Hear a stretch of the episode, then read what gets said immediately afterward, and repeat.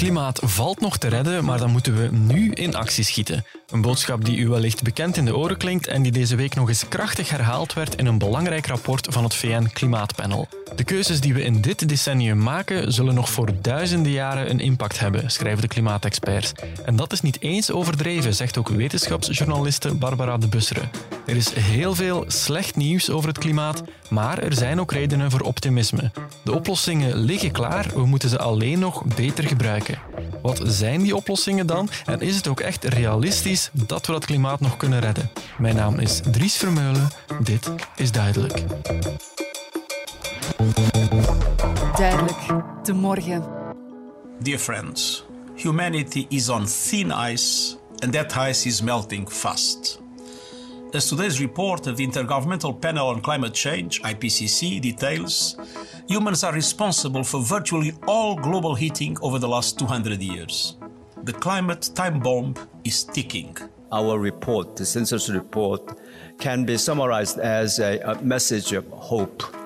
And uh, we know that the, uh, the, the world has suffered greatly from ongoing climate change problems, and this report clearly emphasized that we do have technology and know how and tools to solve for the climate problems.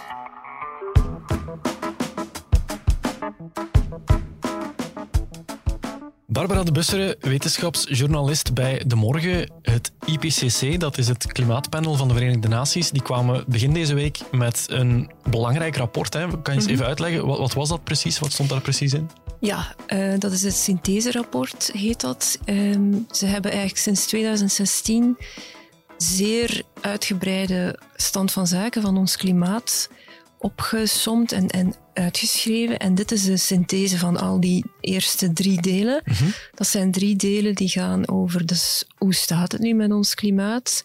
Dat zijn echt data van over de hele wereld, van smeltende gletsjers tot oceanen, alles staat daarin. Er was dan ook nog een deel over de impact op ons en de natuur. En een deel belangrijk over de oplossingen. En nu mm -hmm. is dat allemaal samengevat door zeer veel wetenschappers, eigenlijk de beste ter wereld. Uh, bijvoorbeeld, alleen al dat eerste deel steunt op meer dan 14.000 wetenschappelijke studies. Dus dit is eigenlijk de samenvatting van de beste wetenschap die we hebben over hoe het staat met het klimaat, wat de impact is en wat ja. we kunnen doen. Dat, daar komt het op neer. Dat is eigenlijk alles wat we op dit moment zeker exact. weten daarover staat ja, daarin. Voilà. Ja, niet meningen of allee, emoties en, en ideologieën, ja. puur de wetenschap.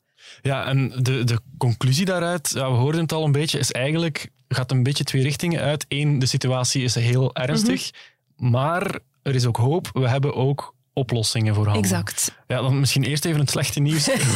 hoe, hoe, is de situatie op dit moment? Hoe, hoe ziet het ja. er nu eigenlijk uit? Ja, kijk, uh, het is eigenlijk een last call, dit rapport. Want dus het volgende IPCC-rapport komt in 2030. En um, willen we de opwarming onder de anderhalve graad houden, zoals in het akkoord van Parijs is beslist, dan moeten we tegen dan, tegen 2030, de uitstoot halveren. Mm -hmm. Er smelten op dit moment gletsjers aan een snelheid die nog nooit is gezien de laatste 2000 jaar. En je zou kunnen denken, ja, gletsjers, die smelten goed. Maar daar hangt een hele cascade van menselijk leven aan vast. Mm -hmm. Die zijn de bron van watersystemen van honderden miljoenen mensen. Drinkwater, levensonderhoud, landbouw, industriële processen. Dus dat hangt allemaal daaraan vast. Het is niet zomaar de natuur die smelt of, of wegzinkt. Nog een belangrijk iets, uh, dus de, de hitte uh, en andere weerextremen nemen zeer erg toe in frequentie, maar ook in, in intensiteit.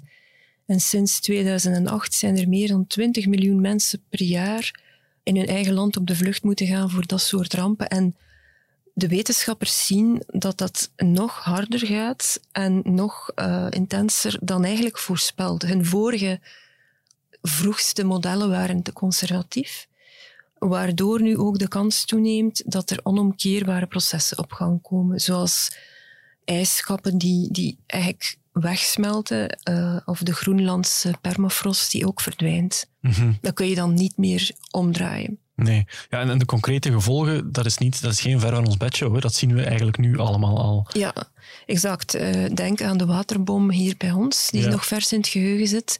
2021, maar er zijn, Er zijn elke dag ongeveer, als je dat een beetje volgt, van dat soort uh, rampen en van veel groter kaliber nog. Er zijn de zware overstromingen geweest in Pakistan. Er, je kan permanent een waslijst opnoemen en dat is allemaal menselijk leed. Dat is, zijn mensen die alles verliezen, doden soms ook vaak. Die taal van die wetenschappers en die rapporten zijn soms abstract. Maar je ziet eigenlijk wel, als je al die rapporten sinds de jaren negentig doorneemt, dat die taal toch, ondanks het feit dat zij zich moeten houden aan de beheerste, neutrale wetenschappelijke taal, prangender en, en, en, en um, dwingender wordt. Van het is echt nu uh, dat we veel meer gaan moeten doen. Er vallen al doden. Het is al mhm. heel, heel ernstig. Ja. ja, het is natuurlijk niet nieuw hè, dat ze dat zeggen. Nee, nee, um, nee. En je zegt tegen 2030 zou de uitstoot gehalveerd moeten worden. Ja. Nu, het is zo, tot nu toe, de voorbije tien ja. jaar, is die uitstoot eigenlijk alleen maar verder gestegen. Ja, dus sinds, dat is, dat is ook zo een, een, een beetje een wrange vaststelling voor vooral ook die auteurs. Sinds 90, 1990, het eerste rapport, als ik mij niet vergis, is de uitstoot alleen maar gestegen. Ja. Um, in, tussen 2005 en 2015 is dat zelfs versneld gegaan. Dat zou onder andere te maken hebben met China, die uh, opkomt. Mm -hmm. Daarna is dat een beetje vertraagd, die stijging, maar het is nog altijd een stijging. Ja. Terwijl het eigenlijk al heel lang een daling had moeten zijn. En dus nu op acht jaar tijd nog halveren is een veel zwaardere inspanning. Dan mochten we eerder al veel meer zijn beginnen dalen, of mocht de daling al veel eerder zijn ingezet.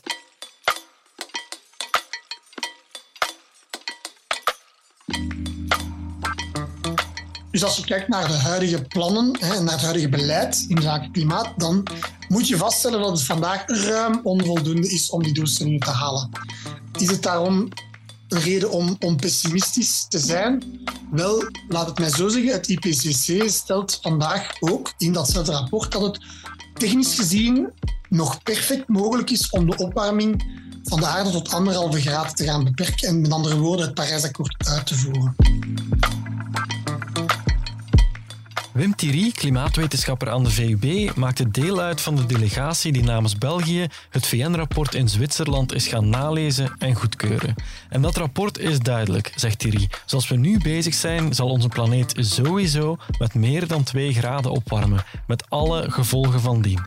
Maar eigenlijk hebben we alle technologie nu al in handen om onder die anderhalve graad van Parijs te duiken. Om dat te realiseren moet de uitstoot van CO2 wereldwijd pieken voor 2025. Dat betekent dit jaar of volgend jaar moeten we de piek van wereldwijde CO2-uitstoot bereiken. Vanaf dan moeten we beginnen dalen. En we moeten snel en hard dalen. We moeten onze uitstoot van CO2 wereldwijd halveren tegen 2030. We moeten op nul zitten, netto, tegen 2050. En na 2050 moeten we netto negatief gaan. Dat betekent dat we netto CO2 uit de lucht gaan filteren. Als we dat doen, dan is het nog mogelijk om de opwarming van de aarde te beperken tot anderhalve graad. Ja, ja, u zegt het is nog mogelijk, dat zegt het rapport ook. We hebben de middelen, maar wat zijn die dan? Wat, wat moeten we nu nog meer gaan inzetten? Of wat kunnen we nog meer doen om, uh, om die opwarming in die mate te gaan beperken? Ja, er zijn, er zijn vandaag een hele waaier aan oplossingen die bestaan. Die technologieën die zijn vandaag beschikbaar en die zijn ook in vele gevallen ook financieel interessante investeringen. Denk bijvoorbeeld aan hernieuwbare energie, windenergie, zonne-energie, waterkracht. Dat zijn allemaal hernieuwbare energiebronnen die gebruikt kunnen worden om massaal elektriciteit te gaan opwekken. Er is voldoende energie in de wind en de zon aanwezig om aan onze energiebehoeften te voorzien. Het plaatsen van die energiebronnen is vandaag de goedkoopste vorm van elektriciteit. Dus als je kijkt naar de kost van alle bronnen van, van energie, kolencentrales, gascentrales, nucleaire energie, wind, zon, uh, geothermie, dan zie je dat de zonne-energie en de windenergie vandaag de dag de goedkoopste zijn. Dus Dat is een eerste element. Een, een tweede element moeten we ervoor zorgen dat zoveel mogelijk processen die vandaag rechtstreeks van fossiele brandstoffen afhangen, dat we die gaan elektrificeren. Denk bijvoorbeeld aan transport, waarbij we vandaag de elektrische wagens hebben, maar ook de elektrische vrachtwagens die er nu zeer snel aankomen. Daar hebben we dus een technologie die toelaat om ons te verplaatsen op basis van elektriciteit. Bovendien zien we dat de efficiëntie van die elektrische voertuigen veel hoger is dan de van de voertuigen die aangedreven worden door fossiele brandstoffen. Dus opnieuw hè, zitten we daar met een kans om ons totaal energieverbruik drastisch terug te dringen door te gaan elektrificeren. Energie-efficiëntie dus. Denk daarbij ook aan warmtepompen om onze huizen te verwarmen, betere isolatie en elektrificatie in de industrie. Andere oplossingen die we nu al binnen handbereik hebben, zijn het klimaatvriendelijker maken van onze voedselproductie en een betere bescherming en herstel van bossen en andere ecosystemen. Dingen waar we nu al mee bezig zijn, maar die gewoon nog beter moeten. Een interessant onderzoek dat ik daarbij nog even wil meegeven gebeurde onder leiding van professor Thierry zelf. Hij maakte daarbij heel tastbaar hoe kinderen vandaag, die nog niet mee kunnen beslissen over hoe het klimaatprobleem wordt aangepakt, de concrete gevolgen van dat probleem veel heviger zullen voelen dan de oudere generaties. In ehm, mijn onderzoek heb ik concreet berekend hoeveel klimaatextremen een persoon geboren in een bepaald land en in een bepaald jaar zal meemaken doorheen zijn of haar hele leven. En op de website myclimatefuture.info kan je de resultaten van die studie gaan bekijken en kan je eigenlijk gaan vaststellen hoeveel meer klimaatextremen je zal meemaken onder een bepaald scenario van opwarming. Om misschien één voorbeeld te geven. Een kind dat in 2020 uh, geboren werd, zal onder een scenario van 3,5 graad opwarming van de aarde 44 keer meer hittegolven meemaken vergeleken met een persoon die zou leven in een wereld zonder klimaatverandering. En we vinden ook met name dat wanneer we de opwarming van de aarde beperken tot anderhalve graad, in plaats van het pad waar we momenteel op zitten, het pad van de huidige klimaatbelofte, dan zien we dat er een enorme daling is in dat risico voor de jongere generaties, in de last op de schouders van de jongere generaties.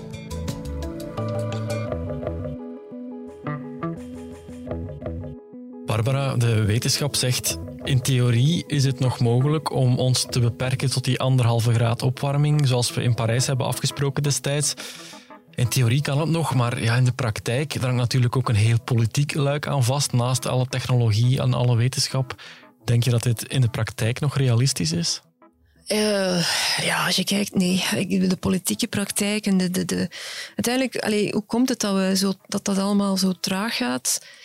Eén, omdat, ja, omdat gewoon heel onze wereld daarop... Dat, die systemen zitten diep verankerd in alles wat wij doen. Hè. Mhm. Fossiele brandstof verbranden is nodig voor ongeveer al onze productieprocessen, maar ook huizen verwarmen met autorijden. Dat zit zeer diep in onze maatschappij verankerd. Dus om dat helemaal te ontmantelen en door iets anders te vervangen, is op zich natuurlijk een enorme ja. project. Er zijn mensen die zeggen, je hebt daar bijna een werelddictatuur voor nodig. Zo een soort, maar maar um, er gebeurt ook al veel. Er zijn ook stappen gezet. Europa heeft nu een, een Green Deal die toch wel al heel veel aan het duwen in de goede richting is. Maar waarom is het veel trager gegaan dan nodig? Is natuurlijk, ja, eigenlijk heel kort gezegd, enorme hebzucht en gevestigde belangen. Deze kennis is niet nieuw. Hè. In de jaren zeventig uh, was Jimmy Carter al bezig met zonnepanelen op het Witte Huis en zo. Ja. Maar er is vooral enorm veel gelobbyd door, door die fossiele industrie om dat te vertragen.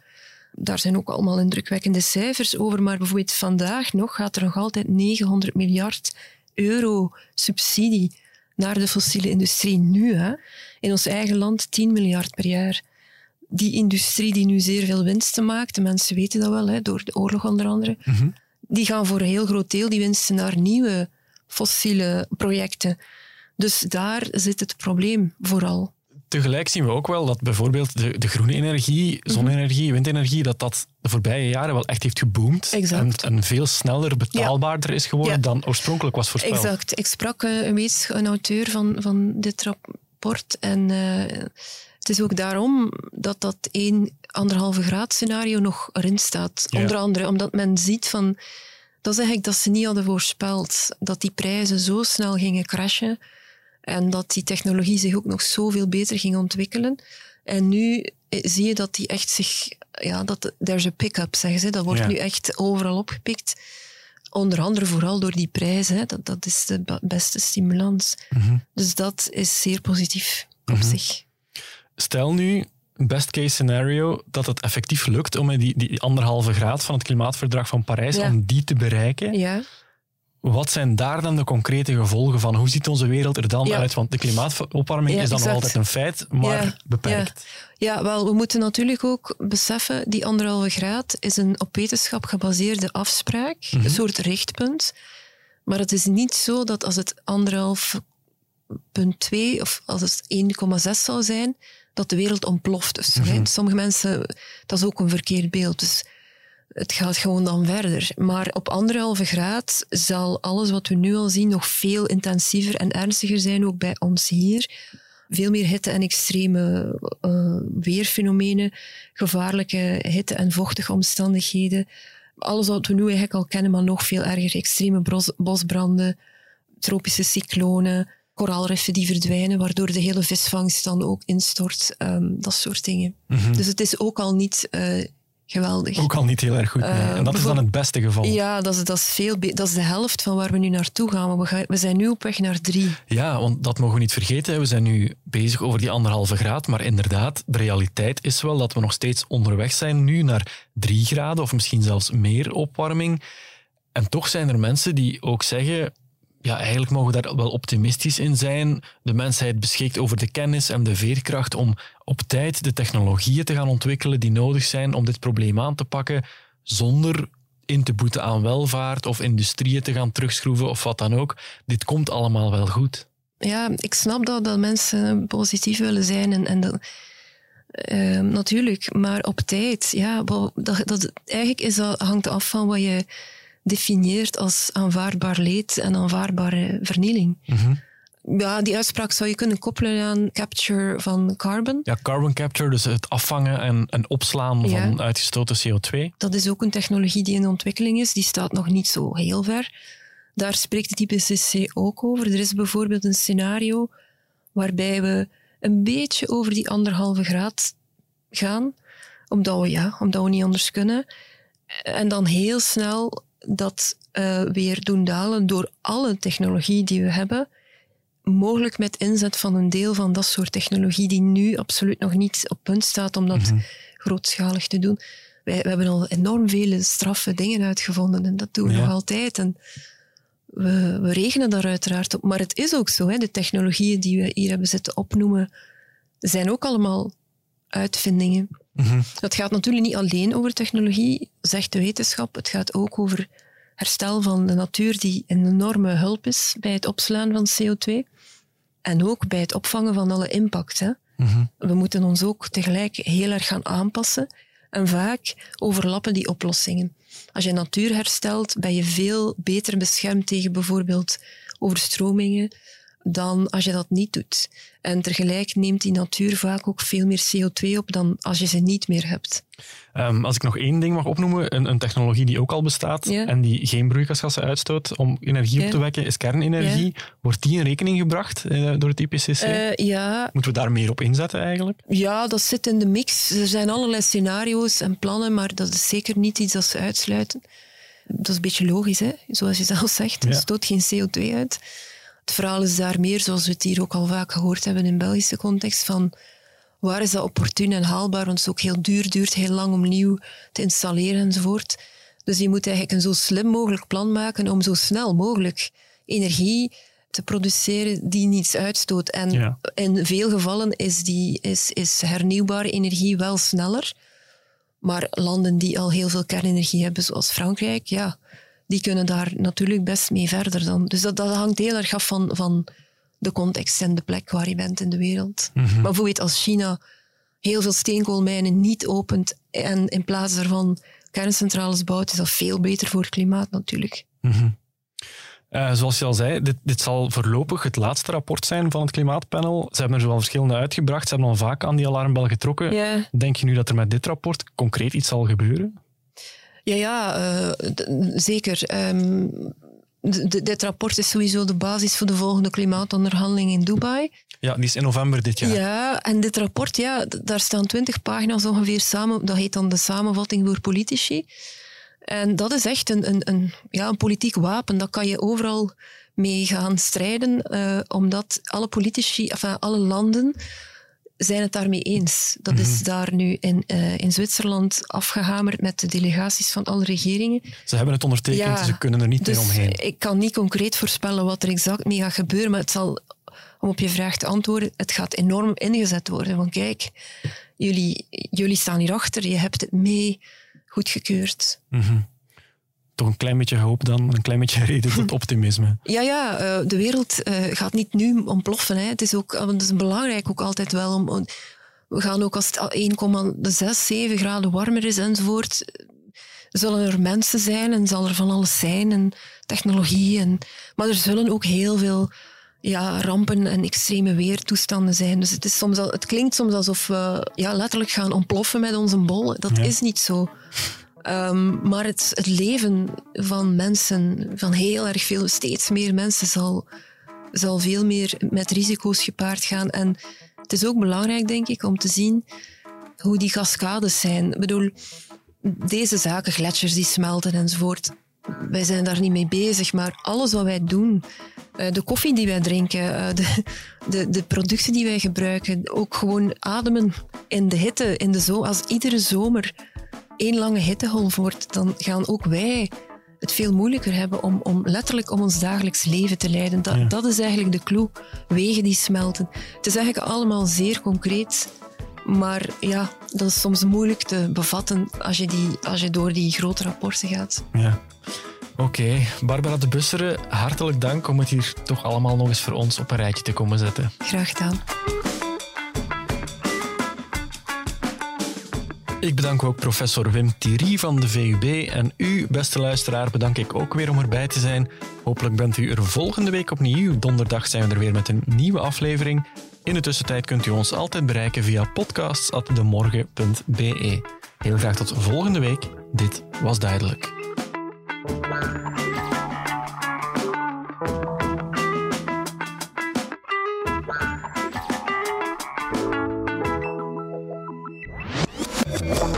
Duidelijk, de morgen.